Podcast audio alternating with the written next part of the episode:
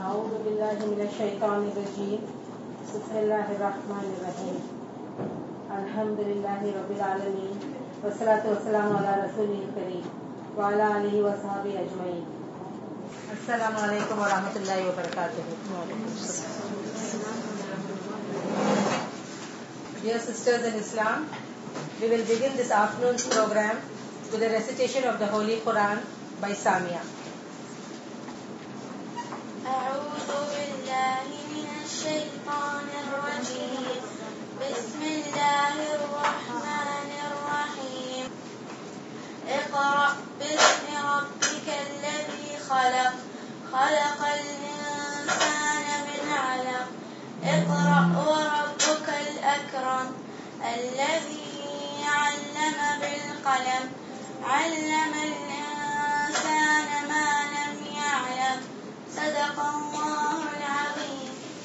Jazakallah khair.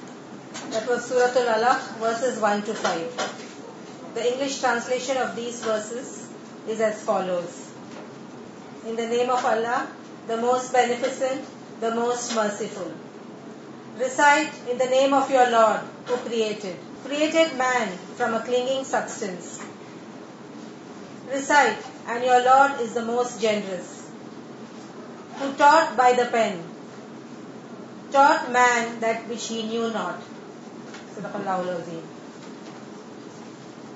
ہیٹ می تھی اللہ سب for the greatest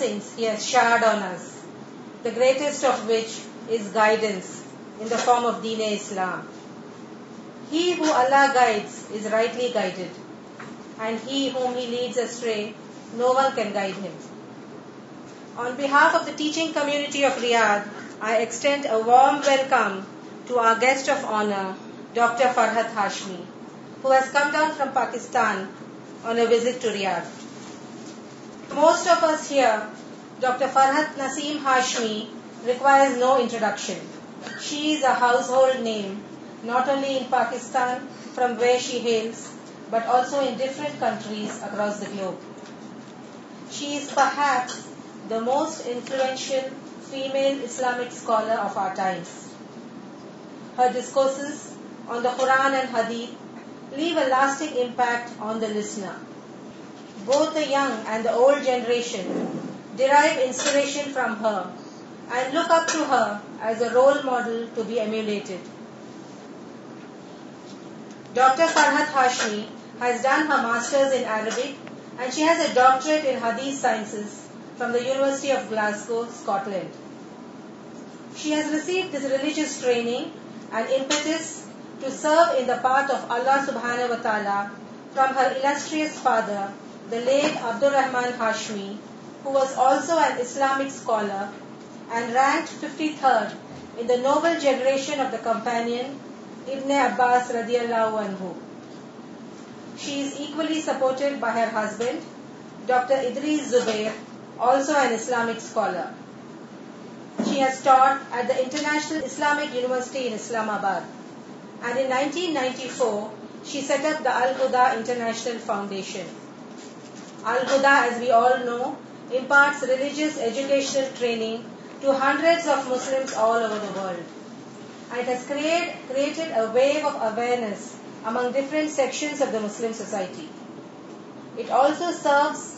as a welfare organization involved in the service of the underprivileged strata of society. CDs and audio cassettes of Dr. Hashmi are widely available and accessible to all. Another remarkable feature is that the students of Al-Huda, that is students of Dr. Hashmi, are not contented with having acquired knowledge themselves, but they take it on themselves to pass it on to others by conducting such classes in داڈ of doctor Hashim her biggest passion is a Quran and she has taken for her self role model like اومل مومنی حضرت عائشہ رضی and حضرت فاطمہ رضی اللہ عنہا the beloved daughter of our prophet صلی اللہ علیہ mother a teacher knowledge thank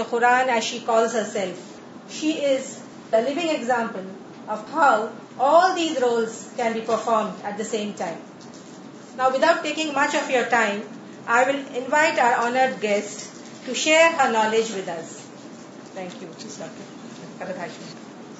السلام علیکم و رحمۃ اللہ وبرکاتہ نحمده و نسلی علی رسوله الكریم اما بعد فاعوذ باللہ من الشیطان الرجیم بسم اللہ الرحمن الرحیم رب شرح لی صدری ویسر لی امری وحلل اقدتم من لسانی یفقہ قولی میں اسکول کی انتظامیہ کی بے حد مشہور ہوں کہ انہوں نے مجھے یہاں پر دعوت دی اور آپ کے ساتھ ملاقات کا موقع عطا کیا میرے لیے بہت خوشی کی بات ہے کہ آج میں آپ صاحب علم بہنوں کے ساتھ اس مجلس میں شریک ہوں اور ان شاء اللہ تعالیٰ قرآن مجید کے ایک حصے کی تفصیل آپ کے ساتھ شیئر کروں گی ہم سب یہ جانتے ہیں کہ انسان کو اللہ سبحان تعالیٰ نے باقی مخلوق پر فوقیت عطا کی دنیا میں جتنی بھی اور مخلوقات ہمیں نظر آتی ہیں وہ سب انسان کے لیے مسخر ہے انسان کو ان سب چیزوں سے فائدہ اٹھانا ہے اور فائدہ اٹھانے کے لیے اللہ تعالیٰ نے انسان کو عقل اور علم جیسی نعمت ادا کی ہے قرآن مجید میں سورت البقرہ میں بہت آغاز میں ہی آیت نمبر تھرٹی سے آن برڈس جہاں انسان کی تخلیق کا واقعہ بیان ہوا ہے وہی انسان کے شرف اور عزت اور مقام کا بھی ذکر ملتا ہے آپ سب نے یہ واقعہ سن رکھا ہے مجھے یاد ہے کہ بچپن میں جو سب سے پہلی سٹوری ہمیں سنائی گئی انبیاء کے واقعات کی قصص النبیین کی وہ آدم علیہ السلام ہی کی تھی اور آپ سب بھی اپنے بچوں کو آدم علیہ السلام کا قصہ سناتے ہیں آدم علیہ السلام سب سے پہلے انسان تھے اور سب سے پہلے نبی بھی اور اس کے ساتھ ساتھ ہم سب کے باپ بھی ہم ان کی اولاد ہیں اور ان کی اولاد ہونے کے ناطے ہم سب دور پار کسی نہ کسی رشتے میں آپس میں ایک دوسرے کے ساتھ ریلیٹڈ ہیں اللہ سبحان و تعالیٰ نے جب آدم علیہ السلام کو پیدا کرنا چاہا تو اس سے پہلے فرشتوں کے درمیان اپنے پلان کا ذکر کیا کریشن پلان کا ارشاد باری تعالیٰ ہے وہ ابقال اور ابو کل ملا خلیفہ وہ وقت یاد کرو اس وقت کا ذکر کرو جب تمہارے رب نے فرشتوں سے کہا تھا کہ میں زمین میں ایک خلیفہ بنانے والا ہوں اس سے پتا یہ چلتا ہے کہ زمین پہلے سے بنائی جا چکی تھی اور اس میں جو کچھ بھی ہے وہ بھی بنایا جا چکا تھا اب اس زمین پر حکمرانی کرنے والے اور اس زمین سے فائدہ اٹھانے والے کی ضرورت تھی یا اس کو پیدا کرنا مقصود تھا تو اللہ سبحانہ و تعالیٰ نے فرشتوں سے ذکر کیا کہ اب زمین کے لیے ایک خلیفہ آنے والا ہے خلیفہ کا لفظ سنتے ہی ہمیں عام طور پر یہ خیال آتا ہے کہ شاید کوئی ایسا شخص جو حکمران ہو یا صرف رول کرنے والا اگر اس معنی میں بھی اس کو لیا جائے تو یوں محسوس ہوتا ہے کہ انسان باقی تمام مخلوقات پر ایک طرح سے رول کرتا ہے لیکن حقیقت یہ ہے کہ خلیفہ کا لفظ خلیف سے ہے اور خلیف جو ہے وہ خلف سے اور خلف کہتے ہیں پیچھے کو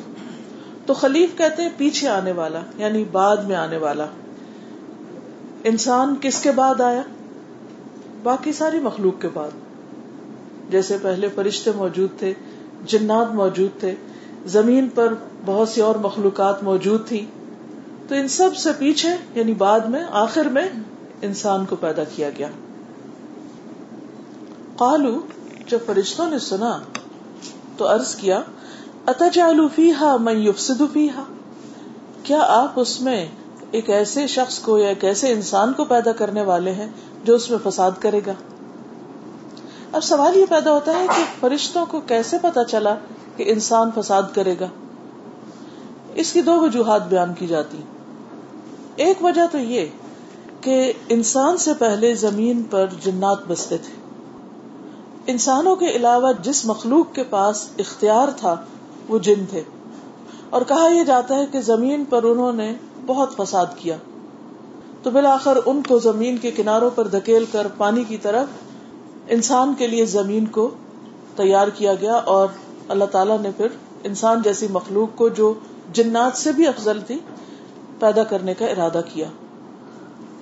دوسری بات یہ کہ اللہ تعالیٰ نے جب یہ بتایا کہ میں زمین میں خلیفہ لانے والا ہوں اور ورڈ خلیفہ کے اندر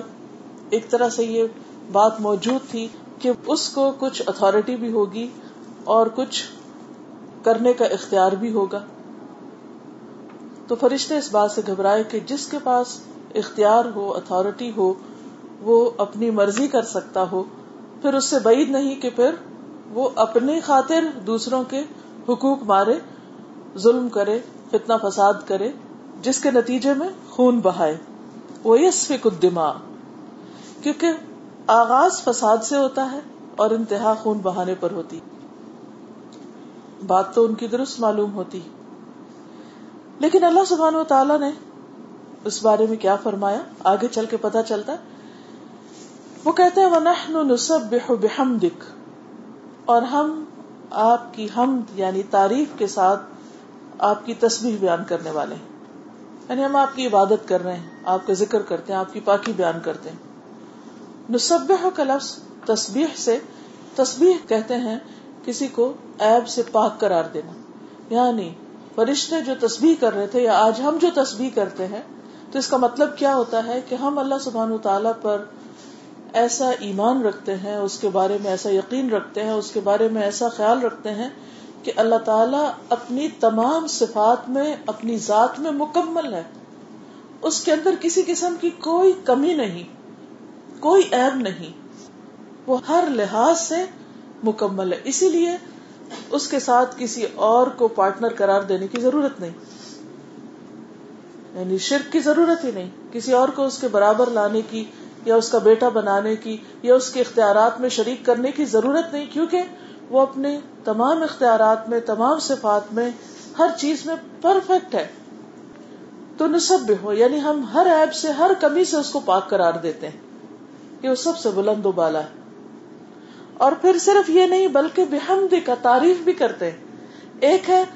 صرف پاک قرار دینا کہ اس میں کوئی عیب نہیں کسی بھی چیز کے بارے میں جب آپ کہتے ہیں کہ دس از پرفیکٹ یہ ایک چیز ہوتی ہے لیکن جب آپ اس کی خوبی بیان کرتے ہیں کہ this is soft this is white this is pure this is this یعنی جو اس کی خوبیاں بیان کرتے ہیں تو وہ پھر اس میں یعنی نور لا نور ہوتا ہے تو جب ہم کہتے ہیں نصب ہم تسبیح کرتے فائن اٹس فائن تسبیح کرنا اللہ کو پاک قرار دینا لیکن جب یہ کہتے ہیں بحمدک ساتھ تعریف بھی کرتے ہیں یعنی خوبیاں بھی بیان کرتے ہیں تو ہم جو ہوتی ہے اس میں دو چیزیں ہوتی تعریف کا معنی تو ہے ہی لیکن ایسی تعریف جو محبت کے ساتھ کی جائے ایک تعریف ہوتی ہے جو مجبوری کے تحت کی جاتی ہے جیسے کسی کی خوشامد دل نہیں بھی چاہ رہا ہوتا تو لوگ جس سے کوئی فائدہ مقصود ہوتا ہے اس کی خوشامد کر دیتے ہیں بعض اوقات کسی کی تعریف کی جاتی ہے جو اس کے لائق ہی نہیں ہوتا قابل ہی نہیں ہوتا لیکن اللہ سبحان تعالی کی تعریف ان سب چیزوں سے پاک ہے نمبر ایک وہ تعریف کے قابل ہے اور نمبر دو یہ کہ ہم محبت کے ساتھ پورے احترام کے ساتھ عزت کے ساتھ اس کی تعریف بیان کرتے ہیں اور وہ تعریف کے قابل ہے یعنی ایسی تعریف جو اسی کو سزاوار ہے وہی اس کے لائق ہے کوئی اور نہیں تو فرشتہ نے کہا کہ اللہ ہم آپ کی تصویر بھی بیان کرتے ہیں آپ کی تعریف بیان کرتے آپ سے محبت رکھتے ہیں آپ کا حق ادا کرتے ہیں وہ نقدس الق اور پھر دوبارہ تاکید کے لیے کہا کہ ہم آپ کو مقدس قرار دیتے ہیں ہر عیب سے بالا یعنی انڈائریکٹلی کہ پھر انسان جو فساد کرے گا اور چونکہ اللہ تعالیٰ نے یہ تو بتا ہی دیا کہ الجن میں نے جن و انس کو اپنی عبادت کے لیے پیدا کیا تو فرشتوں نے کہا کہ ہم عبادت تو کر ہی رہے ہم آپ کا ذکر کرتے ہیں تصویر کرتے ہیں تعریف کرتے ہیں آپ کو پاک قرار دیتے ہیں تو کام تو چل رہا ہے اب ایک اور مخلوق کی گویا کے ضرورت نہیں ہے جبکہ وہ فتنا فساد کرنے والی بھی ہے تو اللہ تعالیٰ نے فرمایا انی عالم مالا تعلم کہ میں جو کچھ جانتا ہوں وہ تم نہیں جانتے تمہیں اس کا علم نہیں وہ کیا چیز تھی انسان کا وہ پہلو جو فرشتوں کی نگاہوں سے اجل تھا جو اللہ کے علم میں تھا اور اس سے یہ بھی پتہ چلتا ہے کہ اللہ سبحان و تعالی کا علم مکمل علم ہے فرشتوں کے پاس جو کہ اللہ کے مقرر مخلوق ہے فرشتوں کے پاس جو علم ہے وہ محدود ہے لمیٹڈ ہے ہے کم بس اتنا ہی ہے جتنا ان کو اللہ نے دیا اچھا وہ کیا چیز تھی جو اللہ تعالی اپنے اس کریشن پلان کے بارے میں جانتا تھا جو فرشتوں کو معلوم نہیں تھی وہ یہ نمبر ایک تمام انسان فتنا فساد کرنے والے نہیں ہوں گے نمبر دو انسان اپنی چوائس کے ساتھ اپنے ارادے کے ساتھ اپنی خوشی کے ساتھ اللہ کی عبادت کریں گے یعنی جہاں ایک طرف اتنا کرنے والے ہوں گے وہاں دوسری طرف عبادت گزار بھی ہوں گے اسی لیے جب ایک انسان اپنی تمام تر کمزوریوں کے باوجود خود اپنی خوشی کے ساتھ اللہ سبحان و تعالیٰ کی طرف بڑھتا ہے اس کی عبادت کرتا ہے تو اس کی یہ عبادت باقی تمام مخلوق کی عبادت سے افضل ہوتی ایک ہوتی ہے مجبوری کی عبادت مجبوری کی اطاعت اب مثلاً زمین آسمان کی ہر چیز اللہ تعالیٰ کی تسبیح کر رہی ہے اللہ تعالیٰ کی اطاعت کر رہی ہے فرما برداری کر رہی ہے فرشتے اس کے حکم کے ساتھ دوڑتے ہیں ہر لمحہ اطاعت کرتے ہیں ساری کائنات مکمل طور پر اطاعت کری صرف انسان ایسی چیز ہے کہ جس کو نافرمانی کا اختیار یا چوائس دے دی گئی اس چوائس کے ہونے کے باوجود کہ وہ اللہ کی بات نہ مانے اور خود اللہ کو بھی نہیں مانتے بعض لوگ اس کے باوجود جب انسان اللہ تعالی پر ایمان رکھتا ہے تو اس کا یہ ایمان رکھنا اس کا اطاعت کرنا اس کا ذکر کرنا اس کی باقی بیان کرنا یہ فرشتوں کی عبادت سے بھی بڑھ کر ہے اسی لیے انسان کا درجہ ان انسانوں کا کہ جو اللہ تعالیٰ کی تعریف بیان کرتے ہیں اور عبادت کرتے ہیں وہ فرشتوں سے زیادہ ہے تو علامہ آدم السما اک اللہ اب ایک اور سچویشن سامنے آتی ہے کہ اللہ تعالیٰ نے آدم علیہ السلام کو تمام چیزوں کے نام سکھا دیے تخلیق کے بعد پہلی چیز جو انسان کو دی گئی وہ کھانے کپڑے کی بات نہیں ہے وہ رہائش کی بات نہیں ہے وہ کمپینین کی بات نہیں ہے شادی کی بات نہیں ہے سب سے بڑھ کر اعلی اور افضل ترین چیز جو انسان کو دی گئی وہ علم تھا آدم کل سے کیا مراد ہے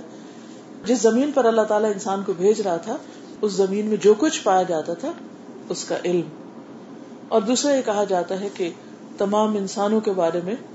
جو نیک صالح افضل امبیا اور دیگر لوگ ہیں ان کے بارے میں آدم علیہ السلام کو سب کچھ بتا دیا گیا تھا بہرحال چونکہ آپ سب تعلیم کے پیشے سے تعلق رکھتے ہیں سکھانے والے ہیں اس لیے یہاں پر جو انسانوں کی فضیلت ہے یعنی تعلیم دینے والوں کی جو فضیلت ہے تعریف ہے معلم کا جو مقام ہے اس کا بھی ہمیں اندازہ ہوتا ہے انسان مختلف چیزوں سے پہچانا جاتا ہے اپنے اخلاق کی وجہ سے نام کی وجہ سے فیملی کی وجہ سے اپنے کام کی وجہ سے کاروبار کی وجہ سے انسانوں کی خدمت کی وجہ سے بہت سی چیزیں لیکن اس میں سب سے اعلیٰ ترین پہچان انسان کی جس کی بنا پر اس کو سب سے زیادہ فضیلت حاصل ہوتی ہے وہ علم ہے اور یہاں آپ دیکھیے کہ اللہ سبحان و تعالیٰ نے اس کی نسبت اپنی طرف کی ہے وہ علامہ آدم السما اللہ اللہ تعالیٰ نے تعلیم دی آدم علیہ السلام تو علم کا سورس کیا ہے اللہ کی ساتھ علم کہاں سے آتا ہے جس نے پیدا کیا خالق کی طرف سے وہ علم دیتا ہے اور ایک معلم کتنا معزز اور محترم انسان ہوتا ہے کہ جو انسانوں کو پھر اللہ کا دیا ہوا علم آگے پہنچاتا ہے اس سلسلے کو جاری رکھتا ہے تو گویا علم کی سند اوپر جاتے جاتے جاتے خود اللہ سبحان تعالیٰ تک چلی جاتی چاہے دین کا علم ہو یا دنیا کا علم جو بھی نفع مند اور فائدہ مند علم ہے اس کا اصل مبلا سورس اللہ سبحان و تعالیٰ کی ذات ہے تو اللہ تعالیٰ نے آدم علیہ السلام کو ہر چیز کے بارے میں بتایا خود سکھایا کیونکہ وہ کریٹر ہے وہ خالق ہے کہ کون سی چیز کیا ہے اور یہ سب کچھ ان کو ایک طرح سے الحام کر دیا گیا تھا ان کے اندر پروگرام کر دیا گیا ان کے اندر ڈال دیا گیا پھر انسان دنیا میں آیا اور اس نے اس کو ریڈسکور کرنا شروع کیا اور اب صرف ڈسکور کر رہا ہے ڈسکور کور ہٹا رہا ہے ان چیزوں کو جو پہلے سے اس کے اندر ہے ان کو شعور میں لا رہا ہے اندر ڈال سب کچھ دیا گیا بہرحال وہاں پر آدم علیہ السلام کو سب کچھ سکھایا گیا تم مارا دہم الملا پھر ان کو فرشتوں کے سامنے پیش کیا گیا پریزنٹیشن ہوتی ہے فقال اللہ تعالی فرماتے ہیں ام بی اونی بی اسما مجھے ان چیزوں کے نام بتاؤ تم یعنی کچھ آبجیکٹس جن کے بارے میں فرشتوں کو ٹیسٹ کیا گیا کہ اچھا تم بتاؤ یہ یہ کیا ہے اور فرشتوں نے جب ان چیزوں کو دیکھا قالو سبحان کلا علم علم علام تنا تو کہنے لگے کہ تو پاک ہے ہمیں کچھ علم نہیں بس اتنا ہی ہے جو تھی ہمیں دیا تو اس سے پتا چلتا ہے کہ فرشتوں کو اللہ کے ان کا مقام بہت بڑا نور سے بنے اللہ کے مقرب ہیں لیکن اس کے باوجود ان کا علم لمیٹڈ ہے بس ان کے پاس اتنا ہی علم ہے جو اللہ نے دیا لاکھوں کی تعداد میں فرشتے ہر فرشتے کے پاس ہر چیز کا علم نہیں ہے جبریل امین ان میں سب سے بلند ہے باقی ان کے تابے ہیں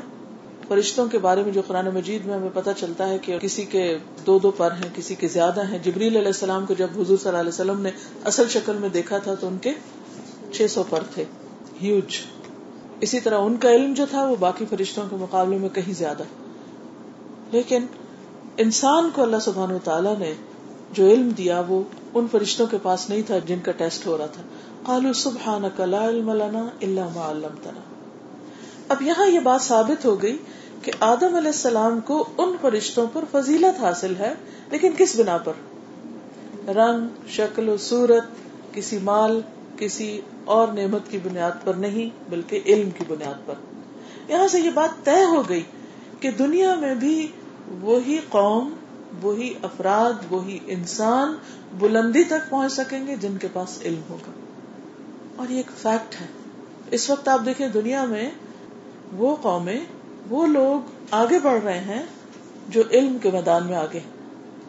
جو ڈسکوریز میں آگے جو محنت کر رہے ہیں چاہے وہ دنیا کا علم ہے تو علم ایک ایسی چیز ہے کہ جو بھی اس کو ایکوائر کرتا ہے جو بھی اس کے لیے اسٹرگل کرتا ہے جو بھی اس کو سیکھتا ہے اور سکھاتا ہے وہ سب سے معزز کام کر رہا ہے کیونکہ والدین انسان کو دنیا میں لانے کا سبب بنتے ہیں اور استاد انسان کو آسمان تک یعنی اونچا لے جانے کا ذریعہ بنتے ہیں اس لیے میری آپ سب سے گزارش ہے کہ جو کام آپ کر رہے ہیں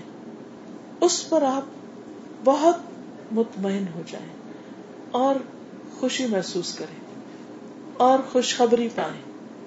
کہ اللہ نے آپ کو ایک بہت ہی محترم کام کے لیے چنا ہے کہ آپ بچوں کو سکھانے والے ہیں آپ معلم ہیں اس پیشے کی اس ہنر کی اس کام کی قدر کیجیے اس اس اس کی کیجیے کیجیے کو کو عبادت سمجھ کر ادا اور صرف اوقات یا صرف اس سلیبس کے اندر یا صرف اسے خاص لگی بندی ڈیوٹی کے طور پر نہ ہی ادا کیجیے بلکہ جو کچھ آپ کے پاس ہے اس کو پورے شوق اور جذبے کے ساتھ صرف کسی تنخواہ یا پے کے عوض نہیں بلکہ اس سے بڑھ کر دینے کی کوشش کیجیے کیونکہ آپ کا ریوارڈ اللہ کے پاس ہے اللہ نے آپ کو چنا ہے اس کام کے لیے اس عزت کے لیے ضروری نہیں کہ انسان کے پاس ملینز ہو تو تبھی اس کی ویلو ہو بہت سے ملینز کمانے والے دراصل استادوں کے ہاتھ سے ہی آگے جاتے ہیں استاد ان کے لیے سیڑھی بنتے ہیں اس لیے ایک حدیث میں آتا ہے کہ جو لوگوں کو خیر سکھاتا ہے معلم الناس الخیر اس کے لیے ہر مخلوق دعائیں کرتی حتیٰ کہ پانی کی مچھلیاں اور زمین پہ پائی جانے والی چیونٹیاں جو اپنے بلوں میں ہیں وہ بھی معلم کے لیے دعائیں کرتی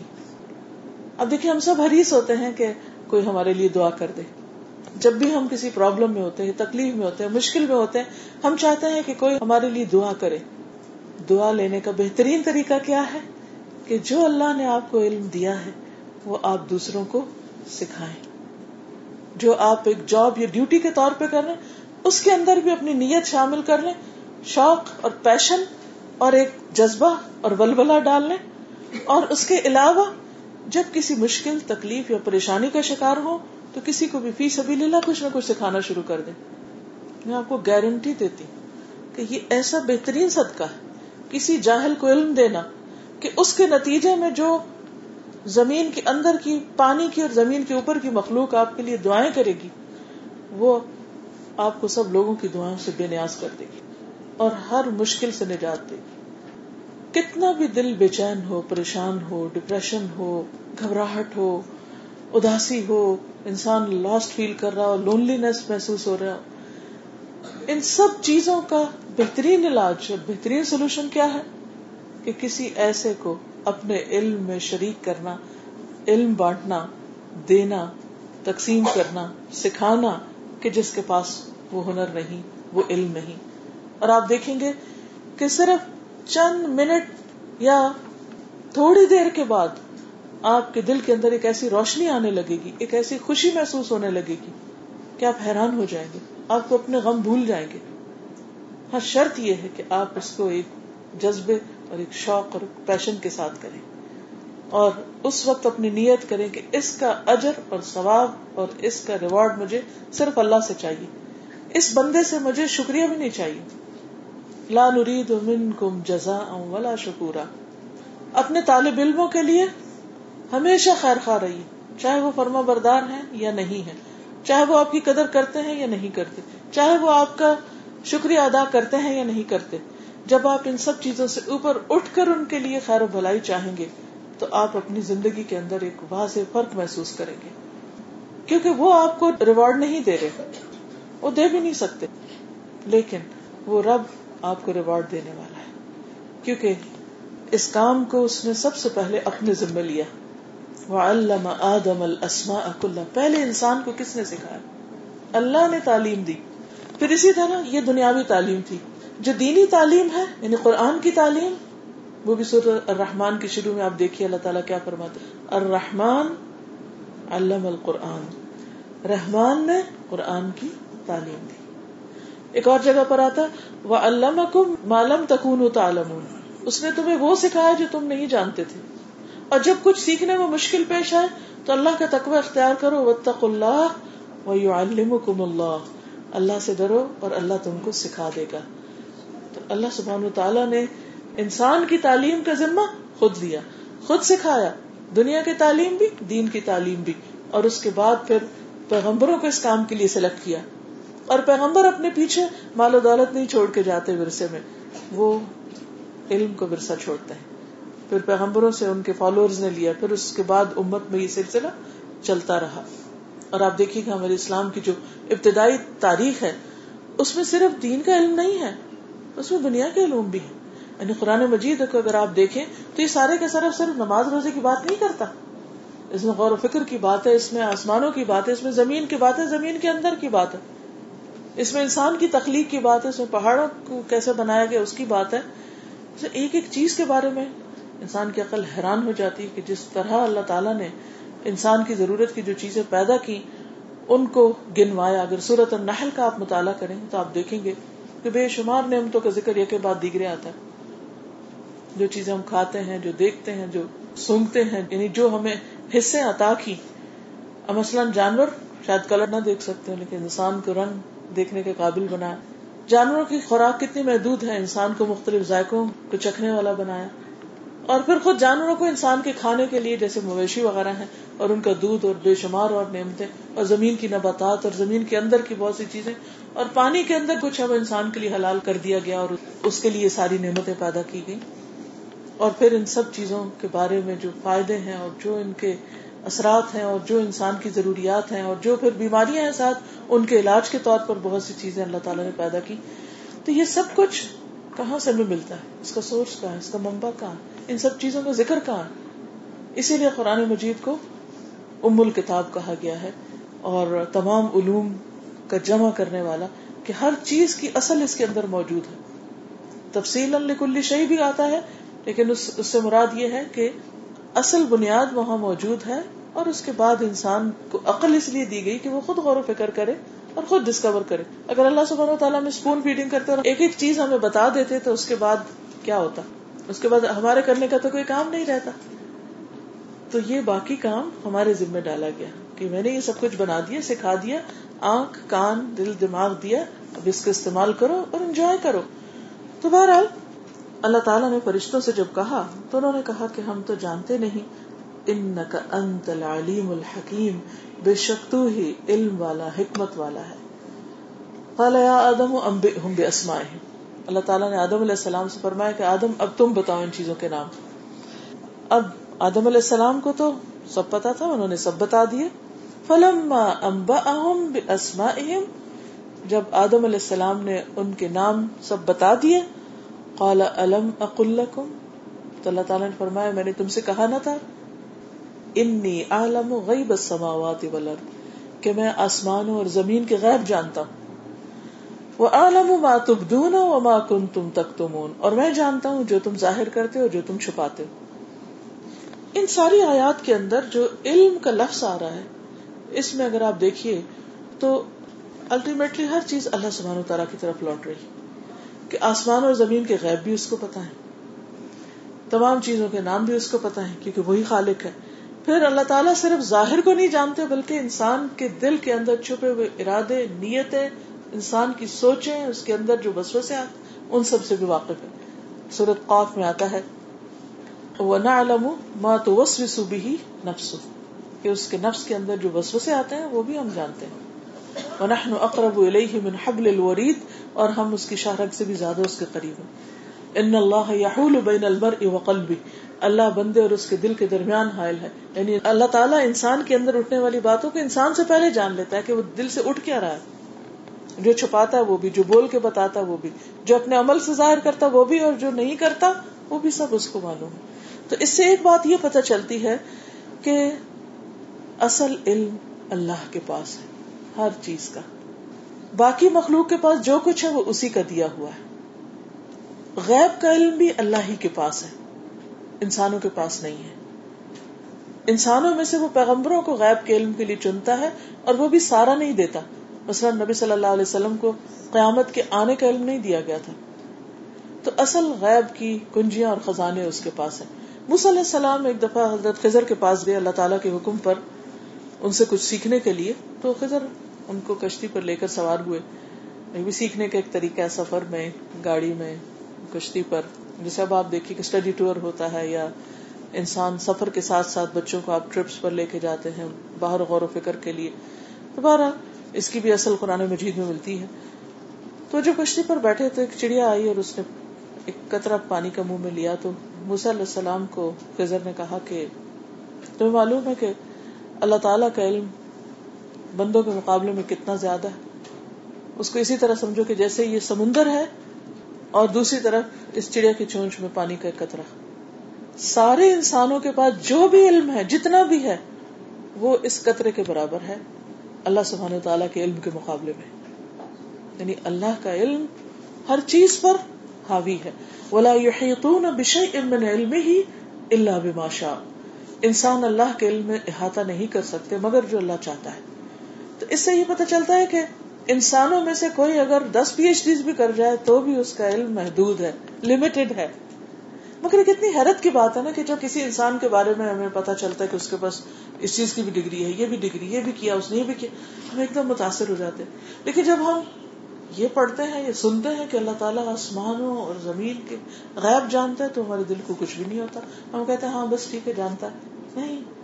ہمیں اس سے بڑھ کر حیبت اور اس سے بڑھ کر متاثر ہونے کی ضرورت ہے کہ اچھا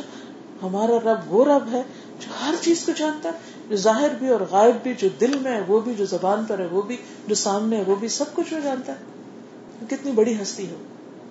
تو بہرحال اللہ تعالیٰ نے فرمایا کہ سب کچھ میں جانتا ہوں اب فرشتوں کو حکم ہو وید کل کہ جدول کے آگے جھک جاؤ ٹیسٹ تھا کسی کے آگے جھکنا ایک بہت مشکل کام ہوتا ہے بہرحال فرشتوں کو حکم ہوا فرشتے اللہ تعالیٰ کے تابدار مخلوق ہے تو انہوں نے کیا کیا آدم کے آگے سجدہ کیا ہو جدو اللہ ابلیس ابلیس نے نہیں کیا وہ نہیں جھکا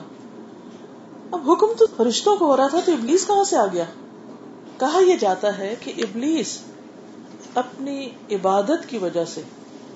فرشتوں کا ہم نشین ہو گیا تھا یہ بہت زیادہ کوئی فرشتوں کے ساتھ اٹھتا بیٹھتا تھا تو جب فرشتوں کو حکم ہوا تو آبیسلی وہ ان کے درمیان تھا اس کو بھی ساتھ ہی حکم ہوا فرشتوں نے تو سجدہ کر لیا آدم کو لیکن ابلیس نے نہیں کیا ابا اس نے انکار کر دیا وسط برا اور تکبر کیا ایروگنس میں مبتلا ہوا پکانا مرل کافرین اور وہ کافروں میں سے ہو گیا اس نے اللہ تعالیٰ کا براہ راست حکم سنا تھا اس سے پہلے وہ بہت عبادت بھی کر رہا تھا وہ فرشتوں کے بیچ میں تھا اس کے سامنے ہر طرح کی نشانیاں تھی اس کے پاس بھی بہت علم تھا لیکن ایک حکم سے انکار نے اس کو اللہ تعالیٰ کا نافرمان بنا دیا وہ عزت کے مقام سے لڑک کر ذلت کی طرف آ گیا اس سے ایک بہت بڑی سیکھنے کی بات یہ ہے کہ اللہ تعالیٰ اپنی مخلوق کی عبادت اور علم سے متاثر نہیں ہوتا اسے انسانوں سے جو چاہیے یا اپنی مخلوق سے جو چاہیے وہ کیا ہے عبادت اتحاد ہمبلنس ان کی سبمشن کہ وہ اپنے رب کے آگے جھک جائیں اب آپ دیکھیے کہ ہم سب بعض اوقات بہت کچھ کرتے ہیں لیکن کسی ایک بات پہ اڑ جاتے نہیں یہ یہ میں نہیں کر سکتا یہ نہیں ہو سکتا ہم ایسے بہت سے لوگ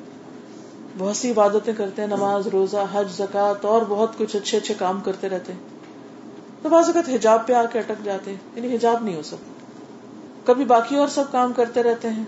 تو جھوٹ نہیں چھوڑتے کبھی غیبت سے باز نہیں آتے مسلمان کون ہوتا ہے مسلمان وہ ہوتا ہے کہ جہاں اللہ سبحانہ و تعالیٰ کا جو حکم سامنے آ جائے پھر وہ وائے نہ کرے کہ کیوں کیوں کروں یہ تو میں نہیں کر سکتا سب ٹھیک ہے یہ نہیں کر سکتا. یہ نہیں کہنا چاہیے کہ یہ نہیں کر سکتا صحابہ کرام کی فضیلت کس بنا پر تھی وقالو و سمینا انہوں نے کہا کہ ہم نے سنا اور ہم نے اطاعت کی ٹھیک ہے انسان اللہ تعالیٰ سے سوال کر سکتا ہے کسی حکم کی حقیقت جان سکتا ہے فرشتوں نے بھی کوشچن کیا تھا کہ آپ ایسا کیوں بنانے والے ہیں جو فساد کرے گا انہوں نے جب اللہ تعالیٰ نے فرمایا کہ میں آدم کو پیدا کر رہا ہوں تو انہوں نے یہ نہیں کہا اچھا آپ کر لیجیے یا یہ نہیں کہا کہ نہ کیجیے اظہار کیا تو انسان سوال کر سکتا ہے ابراہیم علیہ السلام نے بھی سوال کیا اللہ تعالیٰ آپ کیسے مردوں کو دوبارہ اٹھائیں گے اللہ تعالیٰ فرما فرمایا تو امن کیا تمہارا ایمان نہیں کہا بلا ایمان ہے بولا کے لیے اکمان نقل بھی یہ میں اس لیے پوچھ رہا ہوں کہ میرے دل کو اطمینان ہو جائے تو دین کی کسی بات کے بارے میں اگر دل میں کوئی کلک ہے خلش ہے بات واضح نہیں تو وہ معلوم کرنے میں کوئی حرج نہیں اینجلس نے بھی اپنا اضطراب یا جو پریشانی تھی یا جو فکر تھی ان کی وہ انہوں نے سامنے رکھ دی تو کوشچن کو انکریج کیا جاتا ہے اسلام میں اس سے اسے بنا نہیں کیا جاتا لیکن اصل چیز ہے سب مشن کے ساتھ کہ ہاں اللہ تعالیٰ ہم یہ مانتے ہیں ہمارا ایمان ہے کہ آپ کا ہر فیصلہ برحق ہے لیکن ذرا ہم جاننا چاہتے ہیں کہ ایسا حکم کیوں دیا گیا اس کی حکمت کیا اس کی ریزن کیا اس کا لاجک کیا ہے اس کے پیچھے وجہ کیا ہے اگر یہ ایروگنس کے ساتھ ہو پھر تو ٹھیک نہیں لیکن اگر انسان اس کو صرف اپنے دل کے اضطراب کو دور کرنے کے لیے کرے تو کوئی حرج نہیں بہرحال یا آدم اسکن انت وزوجل اب آدم کو سجدے کے بعد جنت میں بہترین مقام دیا گیا اس دوران ان کی کمپین بھی آ گئی حضرت حوا کیونکہ آدم تنہا تھے اور دونوں کو جنت کے باغوں میں کھانے پینے عیش و عشرت کے لیے چھوڑ دیا گیا اور ساتھ ہی اب ان کا ٹیسٹ ہو گیا پہلے فرشتوں کا ٹیسٹ تھا اب ان کا ٹیسٹ آدم ایک ٹیسٹ پاس کر چکے تھے اور وہ کیا تھا علم کا ٹیسٹ نمبر لے لیے تھے انہوں نے پورے کامیاب ہو گئے ان کو وہ مقام مل گیا لیکن اب ایک اور ٹیسٹ آ گیا اور وہ تھا ان کے دشمن شیطان سے بچنے کا ٹیسٹ اور دنیا میں آنے سے پہلے وہاں تجربہ کرا دیا گیا تاکہ اچھی طرح بات واضح ہو جائے اب ہوا کیا اللہ تعالیٰ نے فرمایا جو چاہو جہاں سے چاہو کھاؤ لیکن اس درخت کے قریب نہ جانا ورنہ تم ظالموں میں شمار ہو گئے سب کچھ تمہارا بس ایک درخت نہیں ادھر نہیں آنا اچھا اب آپ دیکھیے کہ ہر انسان کی زندگی میں ایک چیز امتحان بن جاتی ہے آج بھی کسی بھی انسان کے پاس آپ جا کے بیٹھے کسی بادشاہ کے پاس بیٹھے ہیں کسی غریب کے پاس بیٹھے ہیں کسی پڑھے لکھے کے پاس بیٹھے ان پڑھ کے پاس بیٹھے سب کچھ ہوگا لیکن کوئی ایک چیز زندگی میں ایسی ہوگی جس کے لیے وہ پریشان ہوگا اس کے لیے وہ چیز مسئلہ بنی ہوئی ہوگی کسی کے لیے شوہر ہو سکتا ہے تو کسی کے لیے اولاد ہو سکتی اولاد کا نہ ہونا بھی ایک امتحان ہو سکتا ہے ہونا بھی امتحان ہو سکتا ہے کہیں لڑکیاں زیادہ ہیں اور کہیں لڑکی نہیں ہے اور کہیں سب کچھ ہے تو جاب نہیں ہے کسی کے پاس ڈگری نہیں ہے اور کسی کے پاس بہت ڈگری ہیں لیکن جاب نہیں ہے یعنی کہ کہیں نہ کہیں اس کا امتحان تو آدم کے پاس سب کچھ تھا بس ایک چیز یہاں نہیں آنا اللہ کا حکم ہے کیوں نہیں آنا بس نہیں آنا یہ منع کر دیا گیا یہ ریسٹرکٹیڈ ایریا نو اینٹری اب کیا ہوتا ہے وہ اپنا مزے سے رہ رہے ہیں تو شیطان بھی بیچ میں آتا جاتا ہے دو وہ ہیں تیسرا وہ بھی آ جاتا ہے بیچ میں دیکھتا ہے کیا کر رہے ہیں آ کے ان سے بات چیت کرتا ہے اور ان کے ساتھ دوستی کر لیتا ہے اور پھر آہستہ آہستہ آہستہ آہستہ آہستہ آہستہ پوری محنت کے ساتھ ان کو اس درخت کے پاس لے جاتا ہے جس سے ان کو روکا گیا تھا اب دیکھیے کہ جب بھی انسان کوئی غلط کام کرتا ہے تو بعض اوقات یہ کہہ کے نہیں کرتا کہ یہ غلط ہے اس لیے میں کر رہا ہوں نہیں وہ اس کو کسی نہ کسی طرح حلال کر لیتا ہے جائز کر لیتا ہے اس کی کوئی نہ کوئی جسٹیفکیشن کوئی مجبوری بتا دیتا ہے کیا کریں مجبور ہیں کہیں کہتے ہیں شوہر نہیں مانتے کہیں کہتے ہیں حالات ایسے ہیں کہیں کہتے ہیں بچے بہت زور آور رہے ہیں کبھی کچھ کبھی کچھ یعنی کوئی نہ کوئی ہم بہانا ضرور ڈھونڈ لیتے ہیں اور اس چیز کے پاس چلے جاتے ہیں جس سے اللہ تعالیٰ روکتے ہیں یہاں بھی یہی ہوا شیطان شیبان اخراج ہوا مما کانا بھی اور اس وقت تک وہ چین سے نہیں بیٹھا جب تک کہ آدم اور ہوا کو کو دونوں جنت سے نکلوا نہیں دیا کیونکہ اس کا پل کھلا دیا وہ نہ بتو باد لادن ادو ہم نے کہا زمین پہ اتر جاؤ اور تم میں سے باز باز کے دشمن ہوگی یعنی یہ شیطان انسانوں کے بیچ میں بھی دشمنیاں پیدا کرے گا شوہر بیوی کے درمیان بہن بھائیوں کے درمیان دوستوں کے درمیان کہیں بھی مل کے جہاں انسان کام کرے وہاں اختلافات لباد ادو پہلے ہی اعلان کر دیا گیا مستقر وہ متاین اور تمہارے لیے زمین میں ہمیشہ نہیں رہنا ہے مقرر وقت تک کے لیے فائدہ اٹھانا ہے تھوڑے دن رہنا ہے اور پھر واپس آنا ہے یہ اب تمہارا ٹیسٹ کہ سارے انسان زمین پر اتریں گے سب کو آزمایا جائے گا سب کا ٹیسٹ ہوگا سب کے لیے زمین میں ایسی کوئی نہ کوئی اٹریکشن ڈال دی جائے گی اور اس کو اس سے بچنے کے لیے کہا جائے گا اور جو بچ گیا وہ کامیاب ہو گیا اور جو اس میں گر گیا وہ ناکام ہو گیا ہر انسان کے لیے زندگی میں کوئی نہ کوئی ویک پوائنٹ ہوتا ہے جہاں آ کر اس کا خود کو سنبھالنا کنٹرول کرنا انتہائی مشکل ہوتا ہے اور آپ نے دیکھا ہوگا ہم سب کے اندر سو خوبیوں کے باوجود ایک ایسی عادت ہوتی ہے جس سے دوسرے پریشان ہوتے ہیں ایک ایسی کمی ہوتی ہے کہ جس میں ہم قابو نہیں پا سکتے تو ہمارا امتحان اسی میں ہوتا ہے ہر انسان کا امتحان مختلف ہوتا ہے کچھ چیزیں تو ٹھیک ہے حلال حرام جائز ناجائز کچھ احکامات دے دیے گئے یہ نہیں کرنے ان سے بھی لوگ بچ جاتے ہیں لیکن کہیں نہ کہیں ایسی پھسلن ضرور ہوتی ہے تقوی ایک ایسی چیز ہے کہ انسان سنبھل کے چلتا ہے اور پھسلنے والے اور الجھنے والے کانٹوں سے بچ بچ کے زندگی کا سفر کرتا ہے بارہ اب کیا ہوا آدم علیہ السلام نے اپنے رب سے کچھ کلمات سیکھے اللہ تعالیٰ ان پر مہربان ہوا کیونکہ وہ توبہ قبول کرنے والا مہربان ہے بھی تو منہا ہم نے کہا سب چلے جاؤ اتر جاؤ منی ہدن پھر اگر ہماری طرف سے تمہارے پاس کوئی ہدایت آئے منتب یا ہدا آیا جو میری ہدایت کی پیروی کرے گا اس کو فالو کرے گا فلاں یا ان پر نہ کوئی خوف ہوگا اور نہ وہ غمگین گے ولدین کفر و کدب بھی آیات نا جنہوں نے کفر کیا ہماری آیات کو جٹلایا الا اصحاب النار یہ آپ کے ساتھ ہی خالدون اس میں وہ ہمیشہ رہنے والے اب آپ دیکھیے کہ تین کردار ہیں فرشتے آدم انسان اور شیطان یہ تین کردار سامنے آتے ہیں اس میں آپ دیکھیے کہ تینوں کا امتحان ہوتا ہے فرشتوں کا بھی امتحان ہے ان سے نام پوچھے کہ وہ نہیں بتا سکے لیکن جب اس کے بعد انہیں جو کچھ کہا گیا وہ انہوں انہوں نے نے مان لیا آدم کا امتحان پہلے وہ نام بتا دیے لیکن شیتان سے بچنے کے لیے کہا گیا وہاں وہ نہ بچ سکے اور اس کے بعد شیتان شیتان کی ابلیس ابلیس کو جو پہلے سارے احکامات ملے تھے وہ سب کچھ کرتا رہا لیکن ایک جگہ پر آ کر انسان کے آگے جھکنے سے انکار کیا وہ بھی وہاں پر فیل ہو گیا اب آپ دیکھیے تینوں کا طرز عمل کیا ہے فرشتوں نے فوراً اپنی غلطی کا اعتراف کر لیا کہا لنا الا ما علمتنا اپنی لا علمی کا اظہار کر لیا اپنی حقیقت کو تسلیم کر لیا آدم پھسلے غلطی ہوئی فوراً توبہ کر لی اللہ تعالیٰ کو منا لیا ابلیس غلطی ہوئی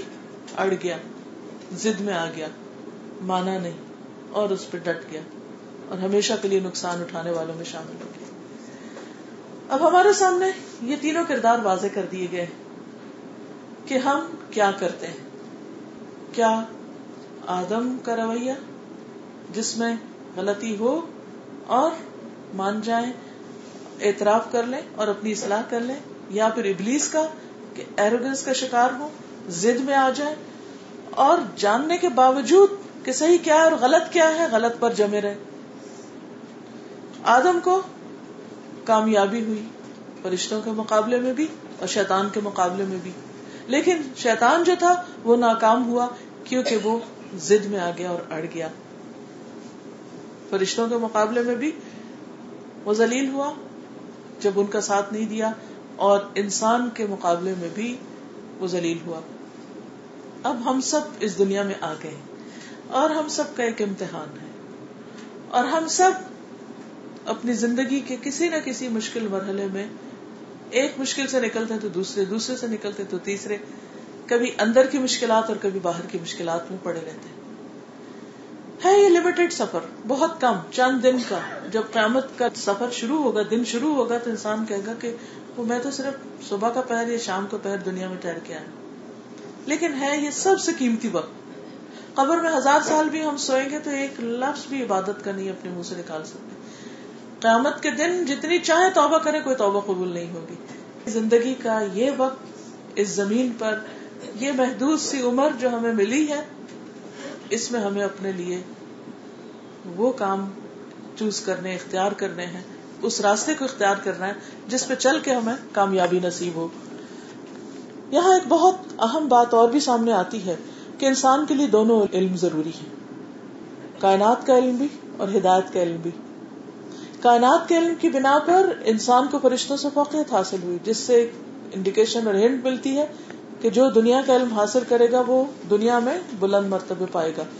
لیکن صرف دنیاوی اعتبار سے بلند ہونے سے کامیابی حاصل نہیں ہوگی وہ مکمل کامیابی نہیں جب تک علم ہدایت نہ ہو آدم علیہ السلام جب دنیا میں آئے تو انہیں علم ہدایت دے کر بھیجا گیا آج ہم سب کے لیے لازم ہے ہم کسی بھی سبجیکٹ میں ماسٹر پی ایچ ڈی ہو سکتے ہیں کوئی لمٹ نہیں رکھی گئی کہ بس اتنے سال پڑھو سولہ سال پڑھو یا بیس سال پڑھو آپ ساری زندگی پڑھ سکتے کہیں نہیں کہا گیا کہ آپ یہاں پر آ کر رک جاؤ اور مزید ڈسکوریز کرنا بند کر دو نہیں جتنا چاہے علم حاصل کریں جتنی چاہے دنیا میں ترقی کریں جتنا چاہے آپ نام پیدا کریں اور انسانوں کو فائدہ پہنچائیں لیکن اس کے ساتھ ساتھ جس چیز کو ہم چھوڑ نہیں سکتے جو ہمارا دایا بازو ہے جس کے بغیر ہماری زندگی میں بیلنس ہو نہیں سکتا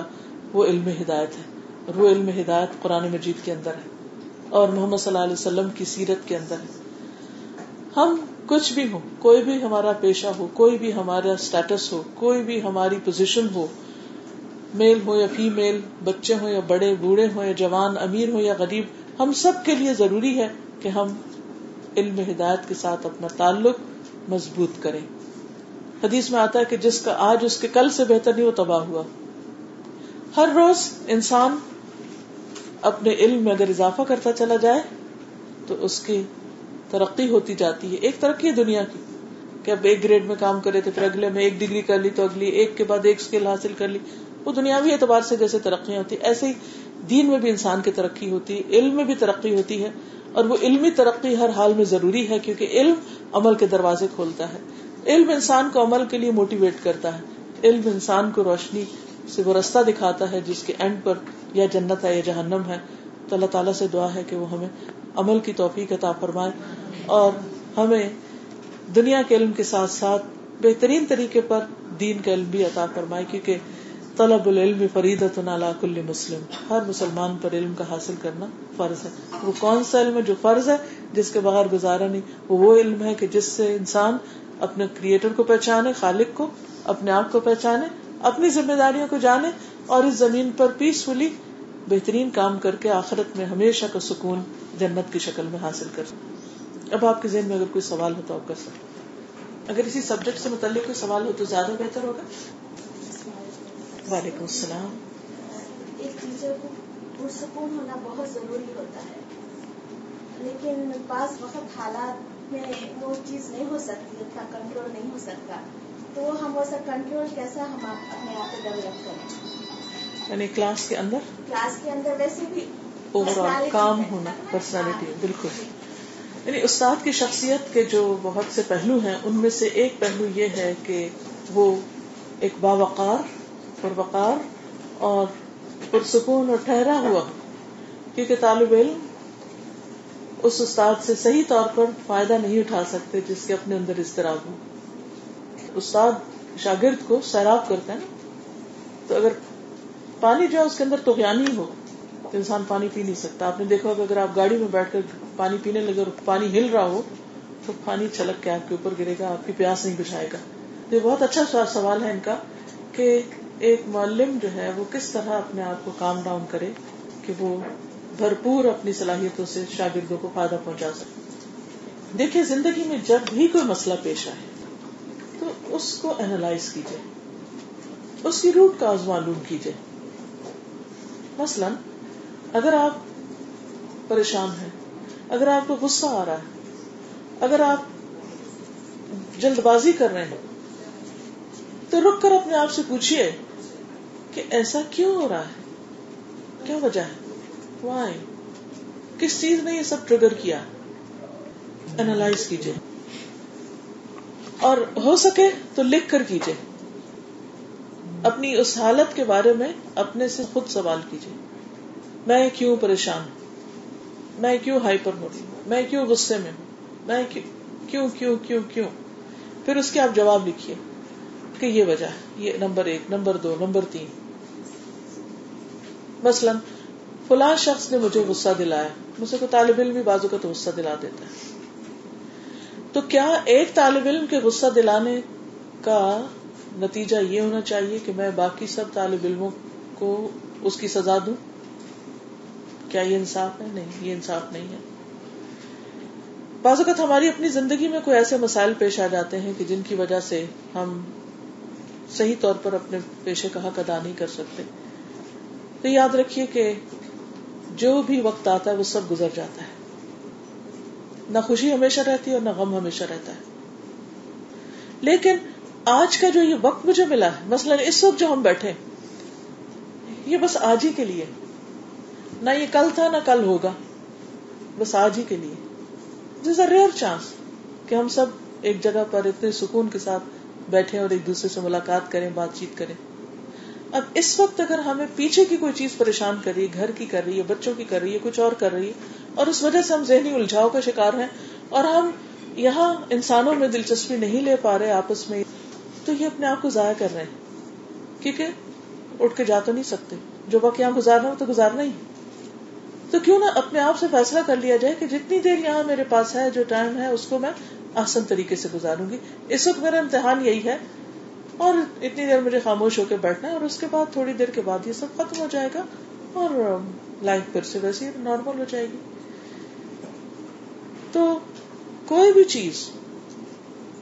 دو تین چیز ہوگی نمبر ایک اینالائز کیجیے نمبر دو ہمیشہ یاد رکھیے کہ ہر سچویشن گزر جاتی نمبر تین یہ کہ کیا ہماری پریشانی اور ہمارا غصہ کیا ہماری بے چینی مسائل کو حل کرے گی یا اس کو مزید بگاڑے گی کسی بھی کام سے اگر مزید بگاڑ آ رہا ہے تو اس کا کچھ فائدہ نہیں اللہ نے ان کو عقل دی اور یہی تو عقل استعمال کرنے کا وقت ہے کہ ہم اپنے آپ کو اس وقت سنبھالے کمپوز کریں بکھرنے سے بچائیں پھر یہ ہے کہ صبر کے اجر پر ہمیشہ نظر رکھے قرآن مجید میں اللہ تعالیٰ فرماتے کہ بغیر حساب صبر کرنے والوں کو ان کا اجر بے حساب دیا جائے گا وسلات مجھے یاد ہے کہ ایک دن میں اپنے کسی ایسے ایک سیشن تھا تو مجھے وہاں جانے کا اتفاق ہو جیسے آج ہم راستہ بھولے اس دن بھی ہمیں کافی رستے میں ٹائم لگا بہت تھکاوٹ بھی ہو گئی جب تک ہم پہنچے اچھا جو ہی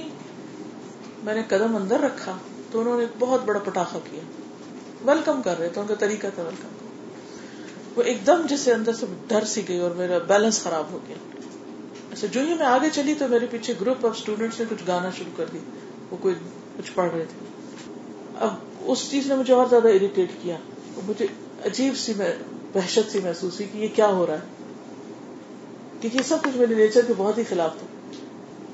اس سب کا ایک ایک تھکاوٹ تھی پھر وہ جو کچھ ان ایکسپیکٹڈ تھا اور وہ ایک کیفیت میرے اندر پیدا ہو گئی تھی تو